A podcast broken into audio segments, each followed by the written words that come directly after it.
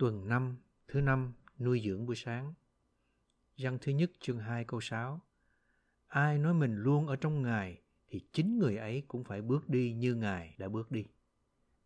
Galati chương 2 câu 20. Tôi đã bị đóng đinh trên thập tự giá với Chris và không còn là tôi sống nữa, nhưng Chris sống trong tôi. Còn sự sống mà tôi hiện đang sống trong xác thịt, ấy là tôi sống trong đức tin, tức đức tin của con Đức Chúa Trời là đấng đã yêu tôi và phó chính Ngài vì tôi. Đức Chúa Trời Tam Nhất đã trải qua tiến trình và được tổng kết, đã trải qua đời sống làm người để lập một kiểu mẫu cho nhiều thần nhân sắp tới. Đó là chịu đóng đinh để sống hầu Đức Chúa Trời có thể được biểu lộ trong nhân tính.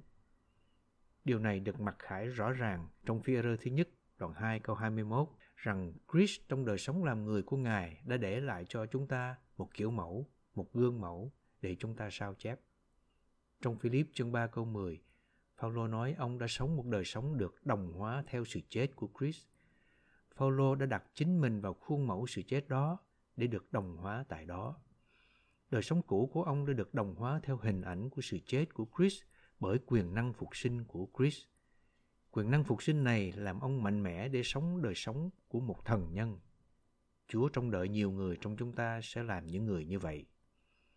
Phần đọc hôm nay các mỹ đức phàm nhân do khổng tử dạy là sản phẩm của nỗ lực con người.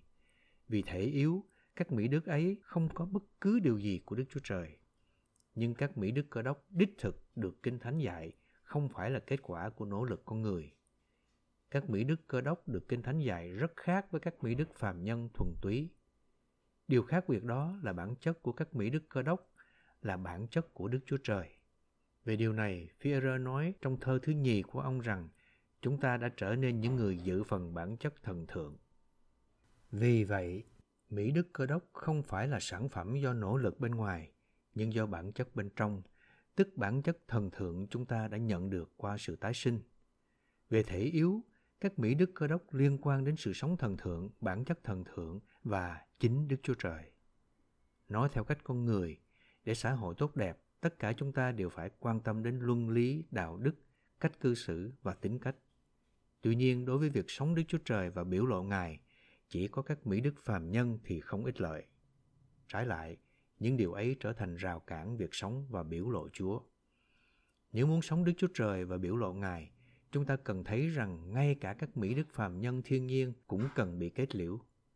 Sự khởi đầu phúc âm ngụ ý đến sự kết liễu tất cả những điều khác hơn chính Đức Chúa Trời.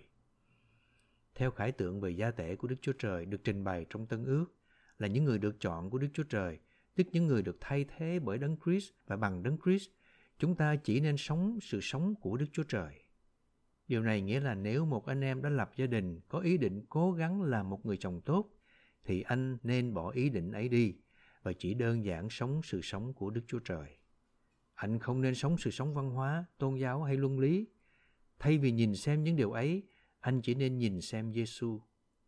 Cuối cùng, anh sẽ sống theo cách cao hơn văn hóa, tôn giáo, luân lý hoặc đạo đức rất nhiều. Anh sẽ yêu vợ bằng tình yêu cao hơn tình yêu con người thiên nhiên của anh. Thậm chí chúng ta cũng không nên bị chiếm hữu bởi những điều tốt như luân lý và sự cải thiện tính cách hoặc bị những điều này ngăn trở. Thay vì thế, chúng ta nên được Đức Chúa Trời tam nhất chiếm hữu và đổ đầy hoàn toàn. Đấng đã sống một đời sống hoàn toàn theo và vì gia tể tân ước của Đức Chúa Trời Đấng đã thay thế chúng ta bằng chính Ngài. Bây giờ là Linh đang sống qua chúng ta. Chúng ta không nên cho phép bất cứ điều gì khác hơn đấng này đổ đầy và chiếm hữu chúng ta.